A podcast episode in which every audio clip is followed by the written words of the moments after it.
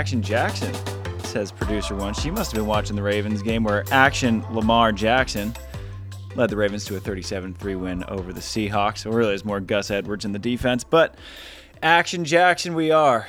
Welcome back to the Road to Paris, everyone. First Road to Paris, little R2P since the World Championships.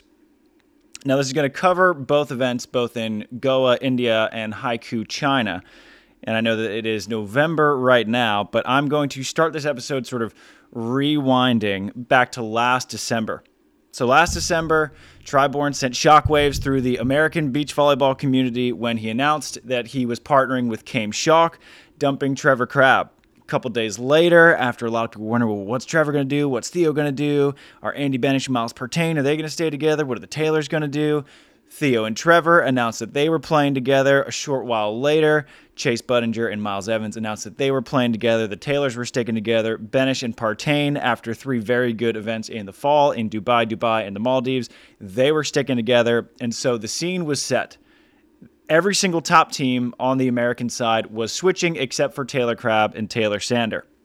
And so that led to a lot of different emotions. There was apprehension, there was excitement were we going to be better than we were in 2022? Because frankly, on the men's side, we couldn't have gone much worse. We only won three medals the entire season. All three of those came at the very end. One of those was Chase Budinger and Troy Field. That was a silver in the Maldives, and then they broke up. The other two, the other one was Andy Benesh and Miles Partain. They won gold in Dubai, and then there was Paul Lotman and Taylor Crabb, a team that wasn't really a team. They won a silver in Dubai. And so it was just this big mix up of, well, did Tri make the right decision? Did Theo make the right decision? Who was going to be at the top? And for a while, we were wondering, did everyone just make the wrong choice? Now, Theo Brunner, when I talked to him that December, he said, you know, there was really no choice.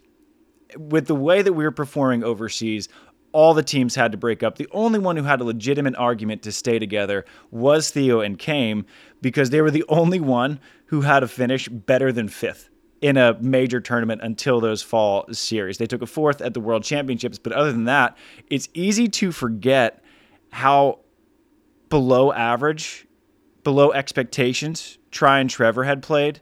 They didn't finish better than ninth one time in 2022. Their average finish was, I believe, a 12th with a best of ninth.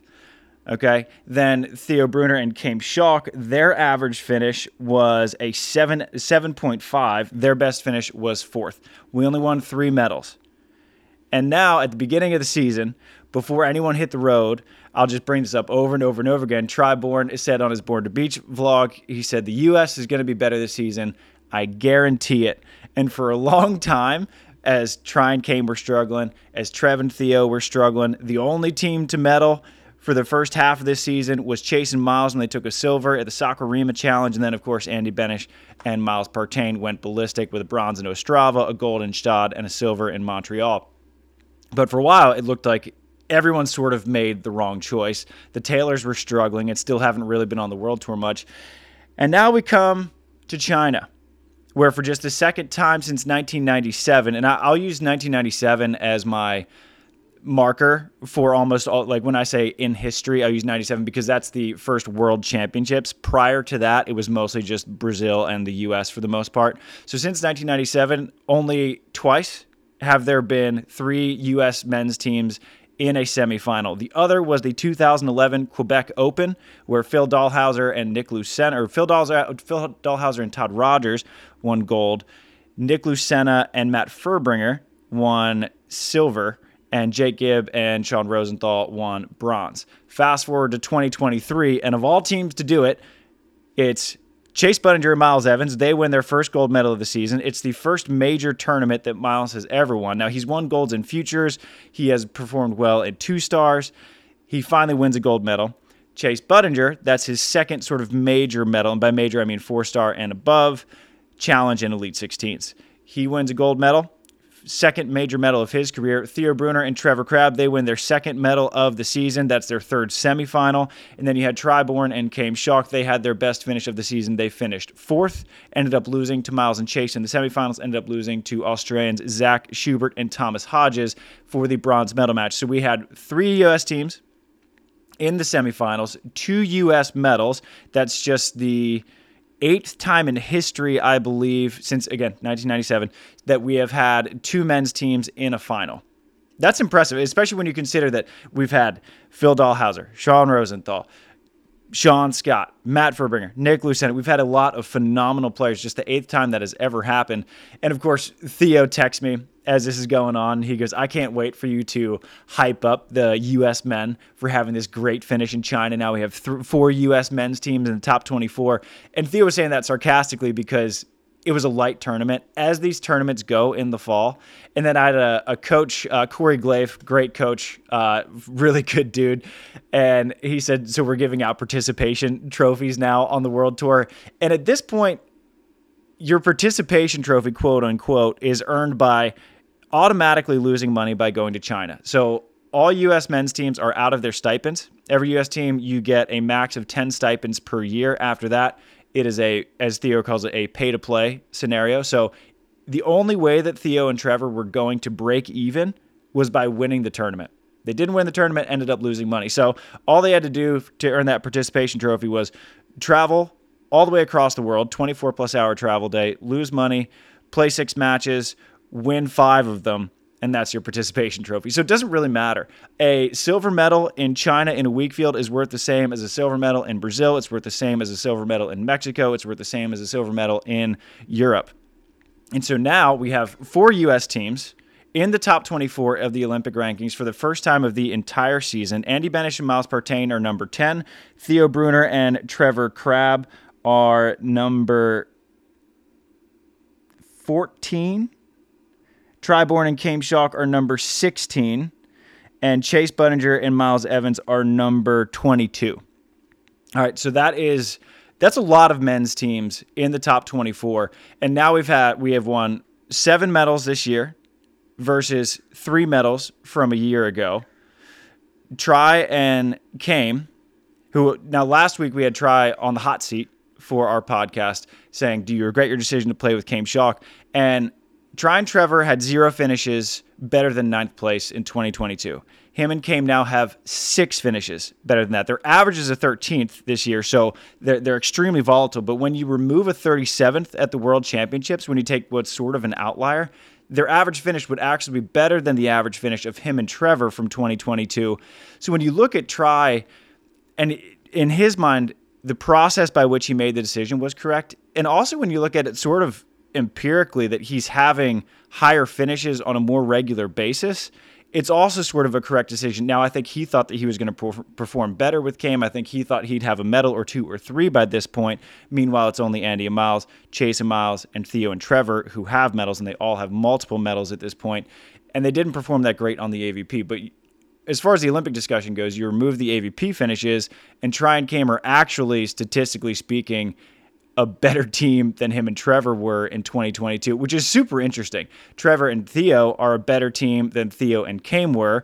Chase and Miles are a better team than Chase and Troy were. And then you have Andy and Miles, who are the best team of all. So at the end of the day, all of these partner switches, there was a lot of questions about it. Now that we have almost a full year of data, and we do have about 11 months of data on it, it seems it, it, we are in a better spot at the end of 2023 than we were at the end of 2022. Now, is that could these partner switches have been better? Are there a couple potential partners that maybe were left out on the table? Probably. Or do we have all the right partners in the right spots? Maybe not. Maybe so. It, it's impossible to say, but what it is right to say is that the U.S. men are better this year than we were last year, and as Tri Bourne guaranteed it, it has come true.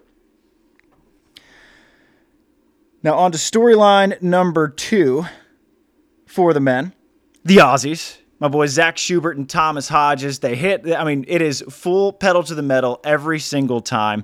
They just they jump high, they hit hard, they rip serves. They don't care. They once missed 11 serves in the first set against Sweden in the World Championships, and they just kept bombing and kept bombing and kept bombing. And in China, it worked out well for them. Their only loss in China was a three setter to Trev and Theo. That was in the semifinals. And then they beat Tri and Chaim for bronze. And so now they are number 12 in the Olympic rankings. I'm not going to Sharpie them yet. They have 6,680 points.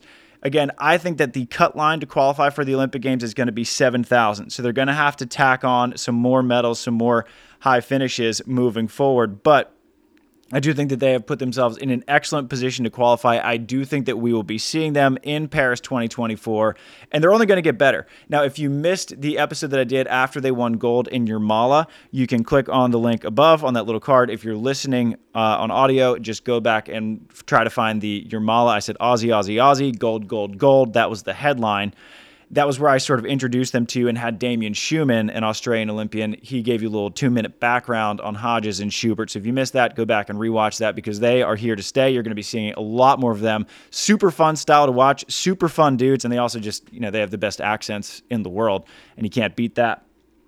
Storyline number three. Uh, I'm putting together my all weird team. So the teams at the top, you know, the Anders Mol, the Christian Sorums, the Swedens, the Czechs, all those guys, we know who they are. To quote Dennis Green, we are, they are who we thought they were. They are elite. And now we have so many teams that are becoming just so weird. You don't know what you're going to get on any given day. And leading the all weird team and the past two weeks in Goa and China are evidence enough. You have Austrians, Robin Seidl and Moritz Pristauz. I do still hold out hope that they're going to qualify because they win gold in Goa coming out of the qualifier. They were down 9 14 in the third set of the finals to Spain's Adrian Gavira and Pablo Herrera. Somehow come all the way back, split blocking with Pristauz at the net, win a gold medal. Two weeks later, they lose in the qualifier to the Huerta brothers from Spain. And so they just make no sense. So they're leading by all weird team. And then number two on the all weird team is Gavira and Herrera, who win a silver medal. They're currently number seven in the Olympic rankings. And then in China, they lose in three to Thailand, lose the first set 21 13. Now, this Thai team is, is very good, but they're not Spain. And then they almost get knocked out of the tournament, losing a, another one to Lithuania. They had again to win in three. Again, they lost the first set. Then they have to win a lucky loser match. And then they take Theo and Trevor to three after losing the first set 21 to 10 and they end up losing that 15-13. So Herrera, Gavira, and Pristauz and Seidl, the past two tournaments alone show that these challenge levels, they are insane. There, there's just no consistency anywhere. You could be the top team, you could be seeded Q12, and you could come out and win the tournament.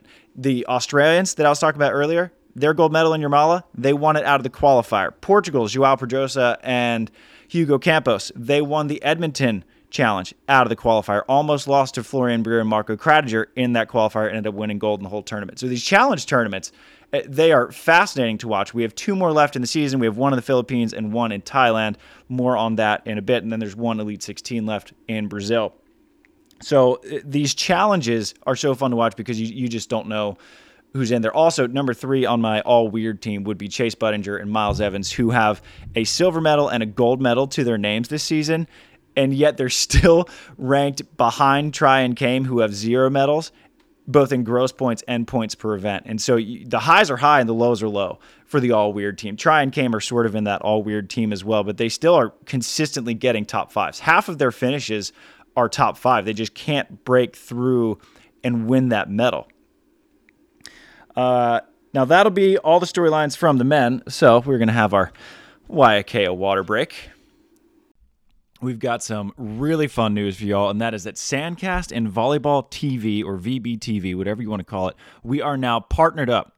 So the Road to Paris series that I record after every Olympic qualifying event or every other, that's now going to start featuring video highlights. Instead of just the still pictures, we're going to have actual video highlights. So it's going to be more like an actual volleyball highlight show. So instead of just still pictures, you're actually going to get to see what's going on on the field of action. And in return, we're going to start promoting Volleyball TV, and you get 20% off your Volleyball TV subscription when you use the code SANDCAST20.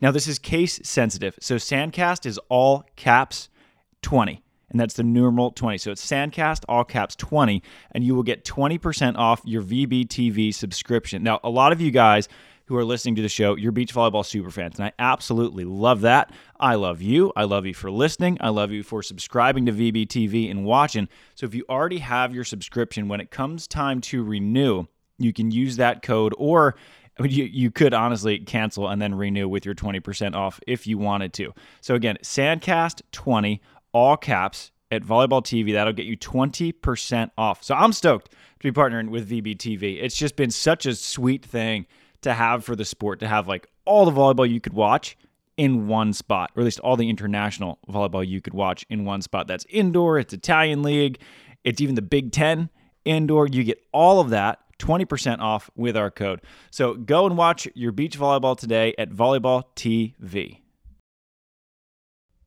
Are you guys ready for the absolute best advertising copy of any podcast you'll ever hear? Here we go, because fresh ball fall is upon us, and you need to be in the festive spirit. So light a candle, get some pumpkin spice, and make sure your balls look nice with the sponsors of today's show, Manscaped. Now, nature may clear the leaves of their trees, but you'll need Manscaped's help to get you ready for that sweater weather. So get your pants puppies prepared for cuffing season with a trim as refreshing as a fall breeze by going to manscaped.com and using code SANDCAST for 20% off plus free shipping.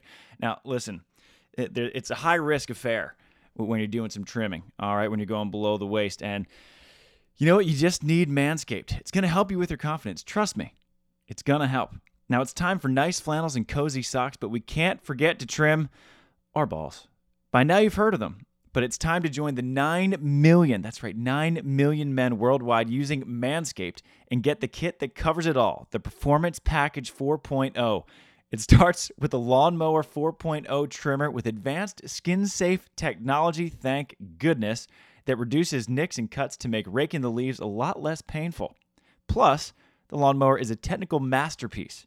It has a 7,000 RPM motor, a multifunction on off switch that can engage a travel lock, and a built in 4000K LED spotlight to help you see parts of your body you haven't looked at in years. Now, once you've cleared the driveway, the performance package comes in hot with products to cool you down, the crop preserver, ball deodorant, and crop reviver ball spray toner, one to prevent stink and one to clear it up.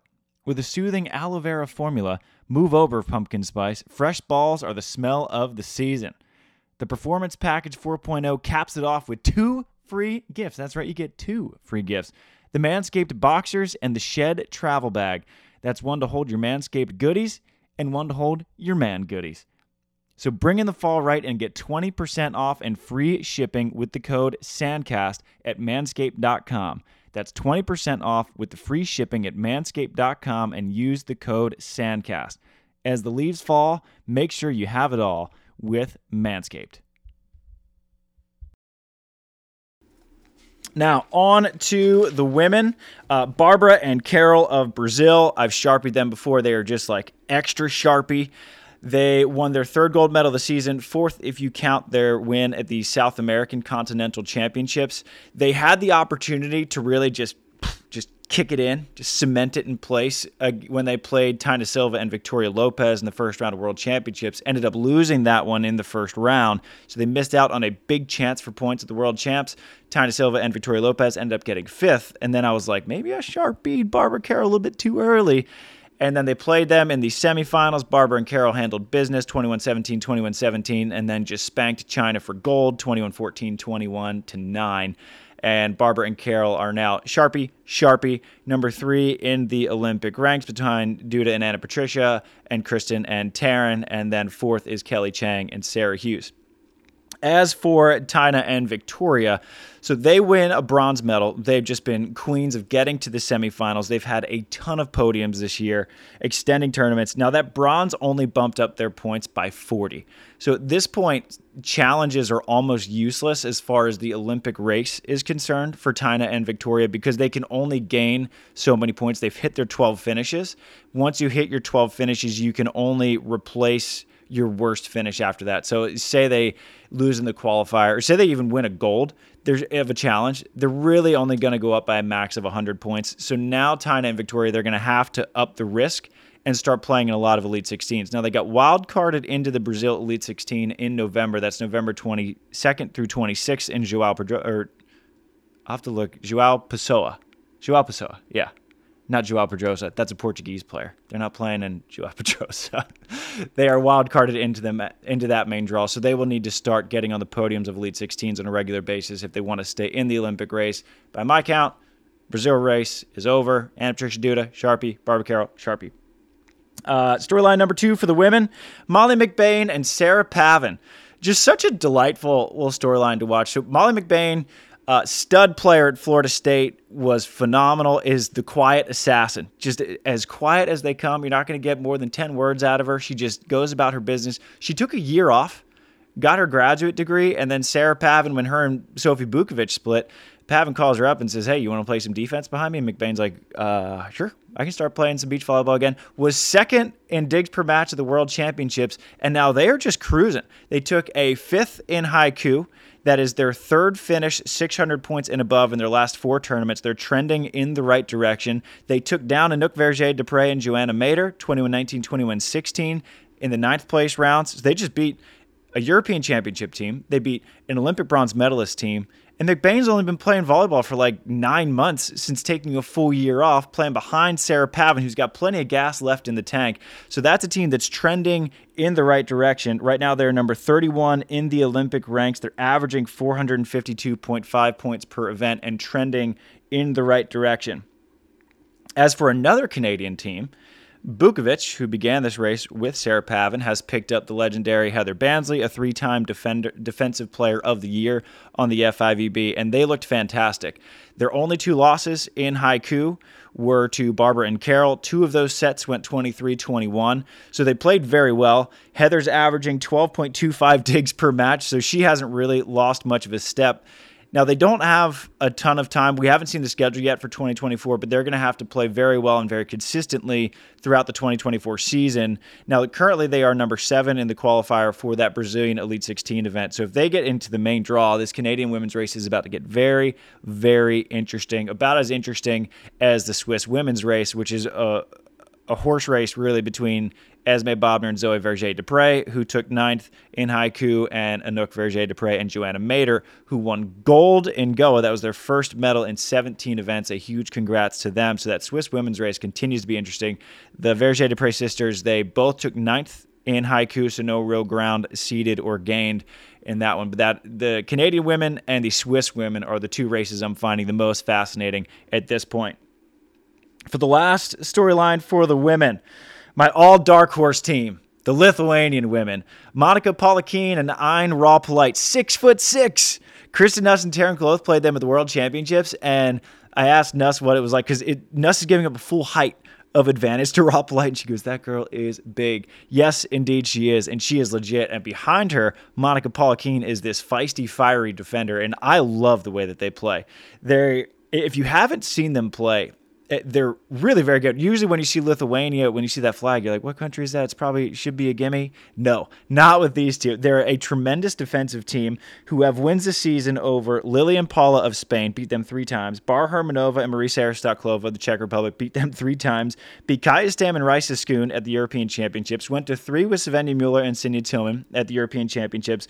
And beat Xin Yishan, Chen Xu, and Saquarema, where they finished fourth, and beat Victoria Lopez and Taina Silva, who are number seven seven in the Olympic rank. So their ceiling is super high, but in the wet, in sort of the windy conditions that we had in in China, the ball control of Raupelyte sort of betrays them a bit. But when it is still, they are dangerous. So between them and Finland's Taru Lahti and Niina Ahtiainen, they're my all dark horse team where they're just a landmine. Where you look at them, you're like, Finland, Lithuania, ah, probably not that great wrong. They're fantastic, and I, just, I really enjoy watching them play. And if you haven't, I highly recommend it. Now, on to everyone's favorite section the struggle bus. So, this is not a player coming on the struggle bus today. This is the uh, the second round of pool play for the challenges.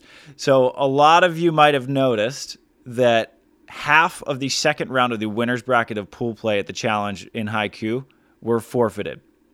Poland forfeited, Marco Krattiger, Florian Breer forfeited, Adrian Heidrich, Leo Dillier forfeited. Uh, Chase Budinger, Miles Evans won by forfeit, and Theo Brunner and Trevor Crabb won by forfeit. And you know, I, Theo talked about this a lot on his social media, so I'm not sort of ratting him out or anything. Where him he played rock paper scissors in that second round. Now, if you're wondering why are teams forfeiting, so that second round of pool play, the match is only for seeding. So if you win, you start in the ninth place rounds of playoffs. If you lose, you also start in the ninth place rounds of playoffs. So teams at this point, we're now 10 months into season and they're looking at it thinking, I don't really need a, another match on my legs. It's 88 degrees with 75% humidity. I'm just going to take this one off. We'll play rock, paper, scissors, or we'll just forfeit. You know, I got this sprained ankle. I got tendonitis in my knee. I got stomach problems from Mexico or from China, whatever it may be. All very legitimate reasons to forfeit when there's no incentive. So teams are just saying the rest is more important than the actual match itself. And so in this situation, everyone sort of loses right? So the the players who either just forfeit and aren't playing another match, they kind of lose because there's no, and even if they are playing, there's no incentive for them to play. And then the fans who showed up or are watching on TV, they sort of lose because if you stayed up to watch Trev and Theo, or if you stayed up to watch Chase and Miles, or if you stayed up to watch Try and Came in India when they forfeited their second round, well, now you just stayed up till midnight or one in the morning for no good reason, and then the you know the volleyball TV loses and the promoters lose because fans are there, and you're like, whoa, there's nothing happening, and so it's just a, a funky format issue, and nothing can change until the Paris Olympics are over. I'd expect some sort of system-wide change to happen in 2025 because this is now there have been 10 forfeits in the second round of pool play throughout the season. And now they're, they're just becoming more and more common as players are looking at. They're like, listen, I had food poisoning in Mexico. I've lost 15 pounds. I got to sit this one out, rest up, and get ready for playoffs. And when there's no incentive for them to play, they're just making that, they're just doing a, a cost benefit analysis. So whether you agree with the players or, or not, that's just the explanation of what is happening. And so that second round of pool play, it's sort of, it, it's very interesting at the very least. Now, on the flip side, the second round pool play of the losers of challenge of modified pool play, that's very interesting because that's an elimination match. So, just wanted to give you guys a heads up on what was happening there. Moving forward, up next, the so there is a huge qualifier in Manhattan Beach on November 10th. That's Friday. This is for everyone's playing except for I don't know why the Taylors are not playing, but Tri and playing, Theo Trevor playing, Chase and Miles are playing, Miles and Andy are playing, Evan and Troy are playing. Virtually everyone who is who is very good in the United States will be playing. On the women's side, most teams are also playing. That is because is a qualifier for the Continental Championships. Now, the Continental Championships are the the points equivalent of a challenge. And with how light NORCECA is, if you qualify, you're virtually guaranteed a medal, which is 720 for bronze, 760 for silver, 800 for gold. So that is a massive, massive, massive qualifier coming up in Manhattan Beach on Friday. It'll be happening all day. I highly encourage you guys to go out and watch. It'll be very good volleyball.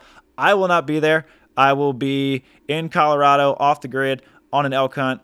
So I don't know. I'm not going to know who's going to win or whatever, but I highly encourage you guys to go out there. The actual championships will be played in mid December. I believe the 14th through the 17th, because that conflicts with when I'm going to Yosemite.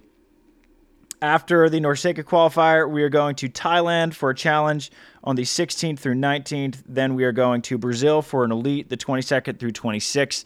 And then there is the Philippines the first week of December, and that is it for Olympic qualifying. So we have three, four major Olympic qualifying events remaining between the two challenges, Elite and NORCECA Continental Championships. And then we're going to be moving on into the 2024 season. So that'll be it for this episode, the Asian Swing episode of the Road to Paris. Producer number two cannot come on for the sign off because he is, God bless his little heart, asleep. He was up every 45 minutes last night. So we're thankful he can't be here to sign off, that he's snoring instead. So, that said, from producer one, from producer two, from myself, have a great week. Shoot